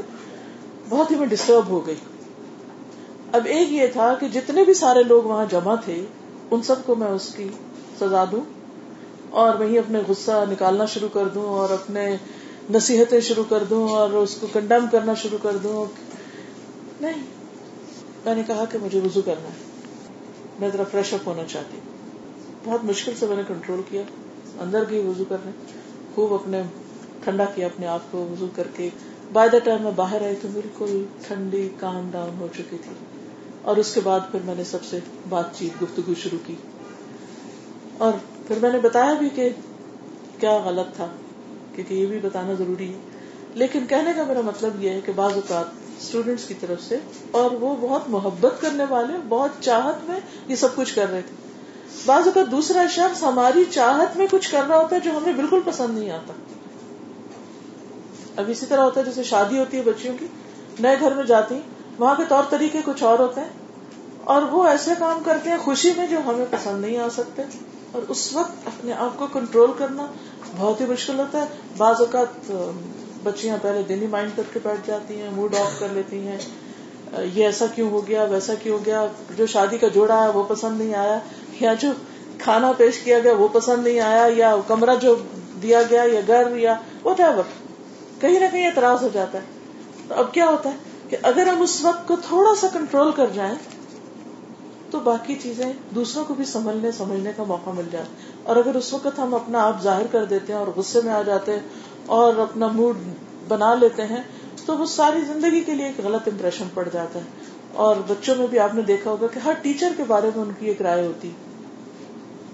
پچھلے دنوں ایک بچی سے جدہ میں ملاقات ہوئی تو میں نے کہا بیٹا تم اسکول جاتے ہو کیا کیا سبجیکٹس ہیں تمہارے تمہیں کون سا سبجیکٹ پسند ہے کہنے لیں گے توحید پسند ہے میں نے کہا وہ کیوں کہ مجھے وہ ٹیچر بہت پسند ہے اچھا ٹیچر پسند ہے تو سبجیکٹ بھی پسند ہے اور ہم سب بھی اگر اپنا اسکول کا زمانہ یاد کریں جو ٹیچر اچھی لگتی تھی اس کا سبجیکٹ بھی بہت اچھا لگتا تھا ٹھیک ہے ہمارے گھر کی پریشانی ہو سکتی ہے ہمارے اسکول میں پریشانی ہو سکتی ہے ہم اپنی جاب سے مطمئن نہیں ہو سکتے لیکن ان بچوں معصوموں کا کیا قصور ہے کہ جو ہمارے حوالے کر دیے گئے اور اگر ہم تھوڑا سا کنٹرول کر کے ان کو بھرپور طریقے سے سکھا دیں تو ایک تو انسٹنٹ ریوارڈ ہوگا کیونکہ اللہ سبحانہ تعالیٰ فرماتے ہیں انسری یسرا تنگی کے ساتھ آسانی بھی ہے یسرا کے ساتھ یسر بھی ہے وہ وہیں پر ہے اسی کے اندر تلاش کرو پرابلم اور اپرچونیٹیز جہاں پرابلم آتا ہے وہاں کوئی نہ کوئی اپرچونیٹی بھی ہوتی ہے کوئی ایسا راستہ دکھتا ہے کہ جو اس کے بغیر دکھ ہی نہیں سکتا تو زندگی میں اللہ تعالیٰ انسان کو آزمائشوں میں ڈالتے کیوں ہیں تکلیف میں مبتلا کیوں کرتے ہیں ہمارے لیے ناگوار باتیں کیوں سامنے آ جاتی نہ خوشگوار کیوں پیش آتے ہیں اور آج ہم ایک تھوڑا سا موڑ شاید بھولے پندرہ بیس پچیس منٹ ہمارے ضائع ہو گئے اب اس وقت ایک تو یہ تھا کہ ہم اریٹیٹ ہوتے اور غصے میں آتے اور پریشان ہوتے آرام سے بیٹھے رہتے جو ہونا تھا ہو گیا جب پہنچنا جب بھی پہنچنا ہے کچھ کر نہیں سکتے تو ہر قدم پر آپ کچھ بھی کرتے کہیں نہ کہیں کچھ ایسا ہو جاتا صرف ٹیچنگ لائف میں نہیں ساری زندگی میں صبح سے شام تک اتنے لوگ ہمیں مس انڈرسٹینڈ کرتے ہیں کیونکہ لیک آف کمیونیکیشن ہم کچھ کہہ رہے تو کچھ اور سمجھ رہے ہوتے ہیں ہمارا مقصد ایک بات کو کہنے کا کچھ اور ہوتا ہے وہ اور ایکسپلینیشن دے رہے ہوتے ہیں سوال گندم جواب چنا اس قدر پریشانی ہوتی ہے اس وقت لیکن ہر وقت اگر انسان پریشانی کا اظہار کرنا شروع کر دے تو زندگی جہنم بن جاتی اپنی بھی اور دوسروں کی بھی تو حل کیا ہے کنٹرول صبر برداشت تھوڑی دیر کے لیے اپنے آپ کو روک لینا اور اس کے بعد آپ دیکھیں گے کہ حالات نارمل ہو جاتے ہیں سوال ہے کہ کیا ایک عورت صرف دین کا علم دینے کے لیے باہر نکل سکتی ہے یا پھر وہ دنیا کا علم دینے کے لیے بھی باہر نکل سکتی ہو سکتا ہے کہ وہ دنیا کا علم دینے کے ساتھ ساتھ دین کا علم بھی دے سکے دونوں صورتوں میں نکل سکتی کیونکہ تعلیم جسے میں نے عرض کیا نا کہ اللہ تعالیٰ نے انسان کو صرف ہدایت یا دین کا علم نہیں دیا انسان کی نیڈز مختلف ہیں ایک انسان کی کتنی نیڈز آپ سب کو معلوم ہے فزیکل نیڈس اموشنل نیڈس اس کی روح کی ضروریات اسپرچل نیڈس اور اس کی انٹلیکچل نیڈس اس کا انٹلیکٹ بھی ہے اس کا فزیکل باڈی بھی ہے ہمیں بھوک بھی لگتی ہے ہماری عقل بھی ہم کو پریشان کرتی ہے ہمارے جذبات اور دل بھی ہیں ہماری روح بھی ہے کچھ روحانی ضروریات ہیں ان کو بھی پورا کرنا ضروری پھر بھوک لگ جاتی ہے تو کھانا بھی ضروری ہے پھر ہمیں انسانوں کی کمپنی بھی چاہیے شادی کی بھی ضرورت ہے بچے بھی رشتے دار دوست احباب یہ بھی چاہیے اور ہمیں اپنی عقل کو جب تک استعمال نہ کرے اور اس دنیا کو ایکسپلور نہ کرے تو بھی ہم چین سے نہیں بیٹھ سکتے ان سب چیزوں کے اندر ایک بیلنس ہونا چاہیے ٹھیک ہے کسی ایک فیلڈ میں آپ دوسروں کے مقابلے میں ایکسل کر سکتے ہیں کوئی ایک علم میں کوئی دوسرے علم میں لیکن جو ضروریات اللہ نے انسان کے ساتھ لگا دی ہیں ان کو پورا کرنا حلال اور جائز طریقے سے یہ سب عبادت ہے اسی لیے ہمارا دین دین اسلام جو ہے وہ ایک نیچرل اور فطری دین ہے کہ اس میں صرف ہمیں یہ نہیں کہا کہ ہر وقت تم سجدہ ہی کرتے رہو یا گھر بار چھوڑ کے تم جنگلوں میں نکل جاؤ یا وہ تم صرف اللہ اللہ ہی کرتے رہو نہیں نبی صلی اللہ علیہ وسلم نے کیا فرمایا کہ میں یعنی آپ نے شادی بھی کی آپ کھانا بھی کھاتے تھے آپ رات کو سوتے بھی تھے اور عبادت بھی کرتے تھے اور آپ گھر والوں کے ساتھ بات چیت بھی کرتے تھے اس کو بھی انجوائے کرتے تھے تو ایکسٹریمزم سے بچنا چاہیے وہ درست نہیں اور ایکسٹریمزم کیا ہوتا ہے کہ انسان کسی ایک چیز کے پیچھے لگ جائے اور باقی سب کو بھلا دے یہ غلط ہے ہماری انٹلیکچل نیڈس کہاں سے پوری ہوتی ہیں جب ہم پڑھتے ہیں جانتے ہیں سیکھتے ہیں یعنی دنیا کے علوم سیکھتے ہیں اسپرچل نیڈس جو قرآن پڑھتے ہیں نماز پڑھتے ذکر کرتے ہیں حج روزہ زکوٰۃ یہ سب چیزیں جب ہم شادی کرتے ہیں بیوی بچوں کے بیچ میں ہوتے ہیں یعنی شوہر بچوں رشتے داروں کے ساتھ ہوتے ہیں تو اب شادی بھی عبادت ہے شوہر بیوی کا تعلق عبادت ہے بچوں کی پرورش عبادت ہے وہ بہترین کہہ جا رہی ہیں مرنے کے بعد تین چیزیں فائدہ دیتی ہیں جن میں سے ایک نیک اولاد ہے ایک علم ہے جو انسان دوسرے کو سکھائے اور تیسرے مال کے ذریعے جو انسان ایسے کام ایسے پروجیکٹ شروع کر جاتا ہے جو بعد میں چلتے رہتے انسانیت کے فائدے کے کام ہوتے ہیں تو اس میں صرف ایک چیز کو تو نہیں دیا گیا نا تینوں چیزیں بتائی گئی تو ایک سب چیزوں میں ایک بیلنس ہونا ضروری ہے دیکھیے خالص دنیا کا علم دے رہے میتھمیٹکس پڑھا رہے ہیں آپ اگر آپ اپنا فرض پورا کریں پوری امانت داری کے ساتھ سکھا رہے ہیں بچوں کو اور ان کے لیے فیسلٹیٹ کریں اور ان کے لیے آسان ہیں اور ان کے سوال ہو اور بار بار سکھا رہے ہیں اور جان مار کے سکھا رہے یہ آپ کا سارا عمل عبادت ہے علم دینا عبادت ہے تو کبھی بھی یہ نہ کہ آپ تو دنیا کو سکھا رہے ہیں اور میں نے تو کوئی عبادت نہیں اس کے اندر پھر آپ ایسی چیزیں لا سکتے ہیں کہ جس سے آپ اس میں تین کا رنگ یا چاشنی ڈال سکتے ہیں ایک شخص بہت نمازی پرہیزگار تاجب چار سے شراب کا پابند اور ہر رمضان اتقاب بیٹھنے والا ہو اللہ کے لیے وقف ہو مگر اس سے انٹینشنلی ایسی چیزیں ہوں جو کہ اگلے کی زندگی ہو یعنی حقوق و پورے نہ ہو عمر میں بزرگی بھی رکھتا ہو اور ایکسپیرئنسڈ انسان ہو تو اس کے لیے کوئی ایسی چیز فرمائے کہ وہ راہ راست پر ہے کیا ہونا چاہیے پھر انالائز کریں کہ کمی وہاں کا کس چیز کی ہے یہ تو نظر آ رہا ہے کہ حقوق و پورا نہیں کرے بعض اوقات یہ ہوتا ہے کہ عمر کا تقاضا ہوتا ہے بڑھاپے میں انسان کی بہت سی چیزیں کمزور ہو جاتی ہیں اس کو اپنے جذبات پہ قابو نہیں رہتا جلدی غصہ آ جاتا ہے میں سمجھتی ہوں کہ بہترین چیز یہ ہے کہ ایسے سب لوگوں کو کسی ہیلدی ایکٹیویٹی میں مصروف کیا جائے عام طور پر کیا ہوتا ہے کہ ہم فزیکل نیڈز میں ان کو کھانا وانا تو کھلا دیتے ہیں لیکن ان کی ایکسرسائز واک کوئی ان کی اور غور و فکر کے لیے کوئی چیز نہیں ہوتی وہ سارا دن صرف عبادت ہی کے چلے جاتے ہیں تو یہ کافی کہ امبیلنس لائف ہے یہاں بھی یعنی بڑھاپا صرف ایک طرح کی عبادت کے لیے نہیں بڑھاپے میں بہت سے کام ہو سکتے ہیں جو انڈائریکٹلی عبادت بن سکتے ہیں تو میں نے تو یہ دیکھا ہے کہ جو خواتین خصوصاً خواتین کا یہ مسئلہ ہوتا ہے کیونکہ ہوتا یہ ہے کہ جب ایک عورت بڑی ہوتی ہے نا عمر میں تو اس کو یہ فیلنگ ہوتی ہے کہ she is no more needed she is unwanted she is a burden کیونکہ بچے بھی اپنی اپنی زندگی میں چلے جاتے ہیں شوہر بھی عام طور پر بے رغبتی کرنے لگتے ہیں اور پھر کوئی کام نہیں رہتا اپنی عقل سمجھ بہت سی چیزیں کمزور ہونے لگتی ہیں ایک وقت ہوتا ہے میں ایک ایسی کالج کی پرنسپل کو جانتی ہوں جو زبردست ایڈمنسٹریٹر زبردست ٹیچر زبردست انٹلیکچل پرسن بہت ایکٹیولی لائف گزاری بہت ہزاروں کو فائدہ پہنچایا لیکن ریٹائرمنٹ کی ایج میں آ کے انتہائی ڈپریشن میں چلی گئی انتہائی ڈپریشن کیونکہ جس شخص نے جتنی زیادہ ایکٹیو لائف گزاری ہوتی ہے اس کے بعد جب اس کو بیچ میں کوئی پوز آتا ہے یعنی خطرہ یا ایک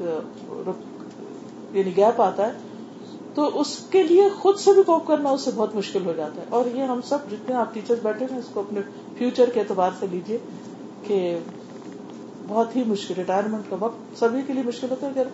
ایسے لوگوں کے لیے اور زیادہ مشکل ہوتا ہے نا کہ جو مینٹلی بہت الرٹ ہوں خوش ہو تو بس ٹھیک ہے جو چل رہا ہے کھایا پیا باتیں کی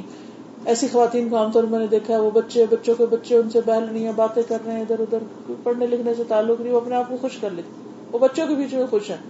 پوتا پوتی کے ساتھ ہی وہ خوش ہو رہے ہیں یا اور کوئی آ گیا اس سے باتیں کر لی ہم ساؤں میں چلے گئے انہوں نے اپنی سرکل بنایا ہوتا ہے اس میں بھی ٹھیک رہتی لیکن خصوصاً وہ خواتین جنہوں نے ایک ایکٹیو بھرپور لائف گزاری ہوتی ہے جب ان کی ریٹائرمنٹ آتی ہے تو بہت تکلیف دے ان کے اپنے لیے بھی اور ان سے پھر دوسروں کے لیے اس لائف کے لیے ابھی سے ہی کوئی ایکٹیویٹی سوچ کے رکھیے ان شاء اللہ تعالیٰ کہ آپ نے ریٹائرمنٹ ایج کو کیسے گزارنا ہم اس میں پینشن پلان لیتے رہتے ہیں اور کیا کیا کرنا ہے گھر کہاں بنانا ہے کیا کہاں رہیں گے کیا کریں گے وہ تو سوچتے ہیں فزیکل نیڈس کا سوچتے ہیں کھائیں گے کہاں علاج کتنا ہوگا کتنا پیسہ کیا لیکن یہ نہیں سوچتے کریں گے کیا کیا اللہ تعالیٰ نے بڑھاپا اس لیے بنایا کہ ہم صرف موت کے انتظار میں گزار دیں نو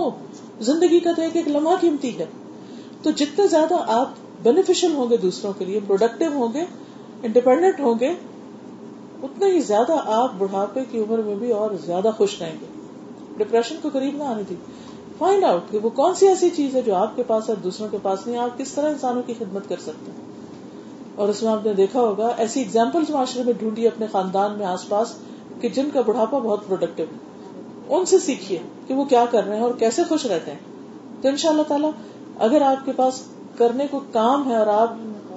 دوسروں کو فائدہ پہنچانے والے تو آپ کبھی بھی انوانٹیڈ نہیں یو آر آلویز نیڈیڈ ہمیشہ آپ کی ضرورت ہے ٹھیک ہے آپ کے اپنے بچوں کو نہیں مگر آپ کے طالب علموں کو ضرورت ہے آپ کے آپ اپنے قریبی کسی بھی اسکول میں کالج میں یونیورسٹی میں کسی ہاسپٹل میں کسی چیریٹیبل آرگنائزیشن میں اپنی سروسز دے سکتے ہیں اور آپ کو فرصت ہی نہیں ہوگی کہ یہ سوچیں کہ آپ بڑھے ہو گئے یا آپ انفٹ ہو گئے ہیں یا آپ ڈپینڈنٹ ہو گئے کچھ وقت نہیں ملے گا اسی طرح بعض خواتین پریگنینسی میں بہت پریشانی ان کو ہو جاتی ڈپریشن میں چلی جاتی میں اپنے پرسنل ایکسپیرینس سے کہتی ہوں کہ میں آخری دن تک پڑھنے پڑھانے میں لگی رہتی تھی مجھے یاد نہیں ہوتا تھا کہ کب کیا ہونے والا ہے ورنہ آخری مہینہ خواتین کو کیسے گزرتا ہے کب بچہ پیدا ہوگا کب ہوگا کب ہوگا اٹھتے بیٹھتے یہی مصیبت ان کو پڑی جب آپ کے پاس کام ہے تو آپ کو یہ نہیں سوچنے کا وقت کہ کب پیدا ہوگا جب جب ہو جائے گا ہو جائے گا جتنا وقت ہے اس محلہ سے فائدہ اٹھاؤ تو یہ اگر انسان کو اپنی زندگی کی قیمت پتہ چل جائے نا کہ ایک لمحے میں جو اللہ کا ذکر ہم کر لیتے ہیں ایک دفعہ الحمد للہ کہنا زمین آسمان کو بھر دیتا ہے تو اس وقت پہ بیٹھ کے اگر ہم اللہ کا شکر ادا کرتے رہے سب کچھ بھی چھن جائے صرف اس پہ شکر ادا کرے اللہ یہ زندگی ہے اگر بیڈ ریٹرن بھی ہو جائے تو بھی شکر ادا کرے کہ اللہ زندگی کی سانس تو ہے نا میں الحمد للہ کہہ سکتی ہوں کہ جس سے میں اپنے لیے اجر سمیٹ سکتی ہوں اور مومن کو تو ایک کانٹا بھی چپتا ہے کوئی بیماری بھی آتی تو اس کے لیے اجر و ثواب کو بس تو ہم میں سے ہر ایک کو اللہ کی عبادت کے ساتھ ساتھ ساری زندگی حقوق و لباد ادا کرنے اور بندوں کے لیے فائدہ مند ہونے کے لیے مختلف طریقے سوچنے چاہیے سوچ پورا پیرا ٹائم شفٹ ہوتا ہے نا جب سوچ ہوتی ہے اپنی ذات اپنا گھر اپنے بچے اپنا ہم ہم ہی اپنی ترقی اپنا سب تو پھر پھر انسان خوش نہیں رہ سکتا ایک حد ہوتی ہے ان سب چیزوں کی فلفلمنٹ ہو جاتی پھر زندگی میں کچھ بچتا نہیں جن کو ہم نے سینٹر آف لائف بنایا تھا جب وہ سینٹر ختم ہو جاتا ہے تو پھر ہم بھی کریش ہو جاتے نہیں ہمیں نہیں ہونا ہمارے سینٹر آف لائف اللہ سبحانہ نے اتارا اس کی رضا کے لیے ہم نے مرتے دم تک کچھ نہ کچھ کرتے رہنا اگر کچھ ہلا نہیں سکتے ایک زبان ہل سکتی ہے تو بھی کافی ہے اگر وہ بھی نہیں ہل سکتی اور ہم سوچ سکتے ہیں تو سوچ اور یاد میں بھی اللہ کی رضا حاصل کی جا سکتی اور بعض اوقات کسی مرنے والے کی زندگی لگتا ہے کہ جسے بہت تکلیف میں لیکن وہ ایک ایک لمحہ پاک صاف ہو کر اس کے درجے بلند ہو رہے ہوتے ہیں اور وہ آخرت کی طرف بڑھا ہوتا ہے کبھی موت نہیں مانگنی چاہیے نہیں کہنا چاہیے کہ اللہ میرا تو کوئی فائدہ نہیں جینے کا اب میں نے کیا کرنا جی کہ مجھے اٹھا لے نہیں یہ دعا کرنی چاہیے کہ اللہ جب تک میری زندگی میرے لیے فائدہ مند ہے تو مجھے زندہ رکھ اور جب موت میرے حق میں بہتر ہو تو تو مجھے اپنے پاس بلا لے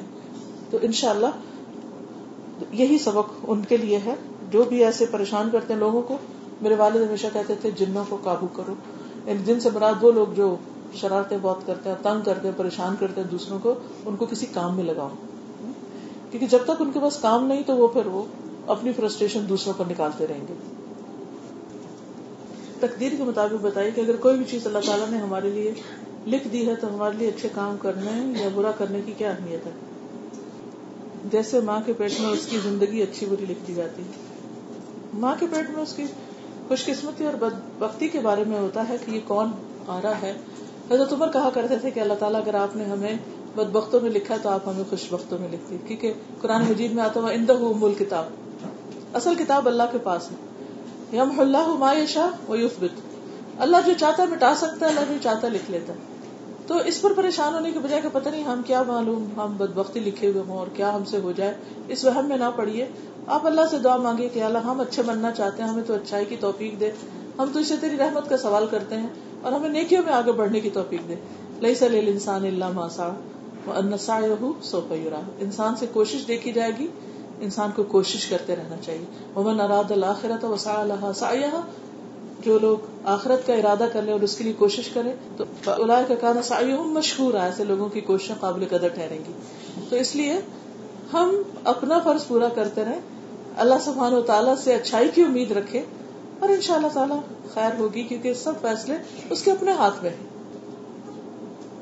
ہم برائی سے اٹریکٹ ہو جاتے ہیں یہ اصل میں ہمارا امتحان ہوتا ہے اگر برائی میں اٹریکشن نہ ہو تو پھر ہم ہمارا ٹیسٹ ہی کوئی نہ ہو تو جب وہ اٹریکشن آتی ہے تو انسان کو اپنے آپ کو کنٹرول کرنا پڑتا ہے اور اپنے توجہ کو ڈائیورٹ کرنا پڑتا ہے اگر ایک انسان کے دل میں صرف نیک ہی خیالات آتے رہے اور ایک انسان ہمیشہ اچھا ہی کرتا رہے تو وہ تو فرشتہ بن جائے تو انسان رہے ہی نہ تو یہ ہم سب کو معلوم ہے کہ بعض اوقات انسان کی کوئی غلطی اس کے درجات کو بلند کرنے کا ذریعہ بن جاتی اور بعض لوگوں کی نیکیاں ان کے درجے گرانے کا ذریعہ بن جاتی کیسے جو ہر وقت نیکی کرتا ہے وہ بعض اوقات غرور میں بھی شیطان کی طرح مبتلا ہو جاتا ہے وہ سوچتا ہے کہ میں تو جنت کے لائق ہوں اور مجھے تو کوئی فکر کی ضرورت نہیں کیونکہ میرے تو سب کام ٹھیک ہے مجھے کیا چیز جنت میں جانے سے روک سکتی یہ خیال ہی غلط ہے جنت اعمال کی وجہ سے نہیں ملتی اللہ و تعالیٰ کے رحم اور فضل سے ملتی پھر کیوں اچھا رحم سے ملنی ہے تو پھر ہم کیوں اچھے کام کریں کیونکہ اچھے کام اس کی رحمت کو دعوت دیتے ہیں اس کی رحمت کو متوجہ کرتے ہیں اس لیے ہم یہ اچھے کام کرتے ہیں اب دوسری طرف بعض غلطیاں انسان کے درجات کو کیسے بلند کر دیتی ہیں وہ اس طرح کے جب انسان سے غلطی ہوتی ہے تو وہ ہمیشہ اس غم میں رہتا ہے یا فکر میں رہتا ہے کہ میں گناہ گار ہوں مجھے اور بہت سے اچھے کام کرنے تاکہ میری پچھلی ساری کمی پوری ہو جائے اور یہ چیز اس کو مسلسل اور توبہ کرتا ہے اور نیکی کرتا کرتا اور نیکی کرتا ہے اور اس طرح اس کے درجے بلند ہوتے جاتے ہیں جبکہ دوسرا جو اچھائی کر رہا ہے اور اس نے کوئی غلطی ایسی نہیں کی تو وہ سوچتا ہے کہ میں تو ہوں ہی اچھا اور وہ ریلیکس ہو جاتا ہے جیسے ایک طالب علم ہوتا ہے نا جس کے گریڈ اگر کچھ ٹیسٹ میں اچھے آ جائیں تو بازو کو تو ریلیکس ہو کے نیچے چلے جاتے ہیں اور ہاں، جو کمزور طالب علم ہوتے ہیں وہ اوپر چلے جاتے ہیں تو اس لیے کسی بھی سچویشن میں ہم ہوں ہمیں کوشش لازم ہے بس کوشش کرتے رہے اللہ سبحان تعالیٰ کی رحمت کو حاصل کرنے کے لیے اور اس پہ پریشانی کم ہو کے ایسا ہو کیوں رہا ہے کہ ہم وہ نہیں کر رہے جو کرنا چاہیے کیونکہ اللہ کی توفیق کو ریزن ہی ہوتا ہے بس انسان رکے نہیں پھر تقدیر کا کوشچن ہے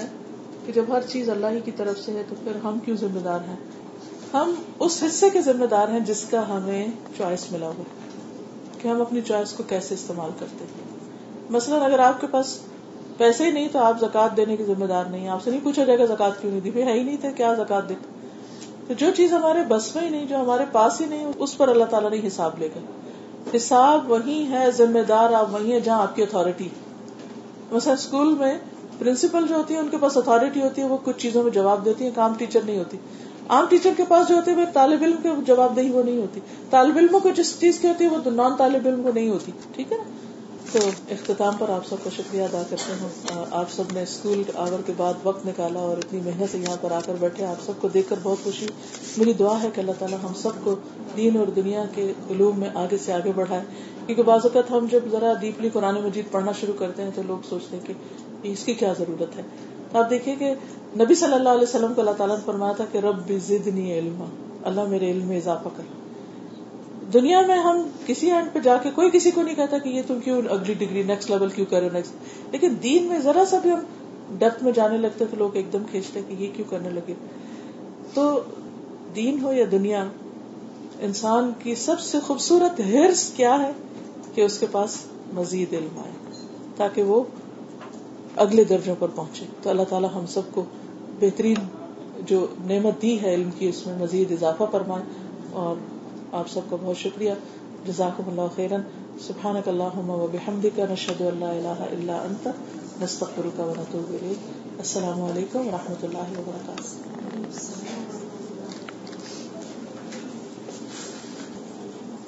السلام علیکم sisters I am extremely thankful to doctor Farhat Hashmi who, in spite of a very busy and hectic schedule, took out some time to be with us. We are thankful to her for her very valuable words of advice that she has given us today and the precious knowledge that she has shared with us today. I pray to Allah subhanahu wa ta'ala to bless her both in this world and in the hereafter and to reward her immensely for this. And I also pray to Allah subhanahu wa ta'ala Allah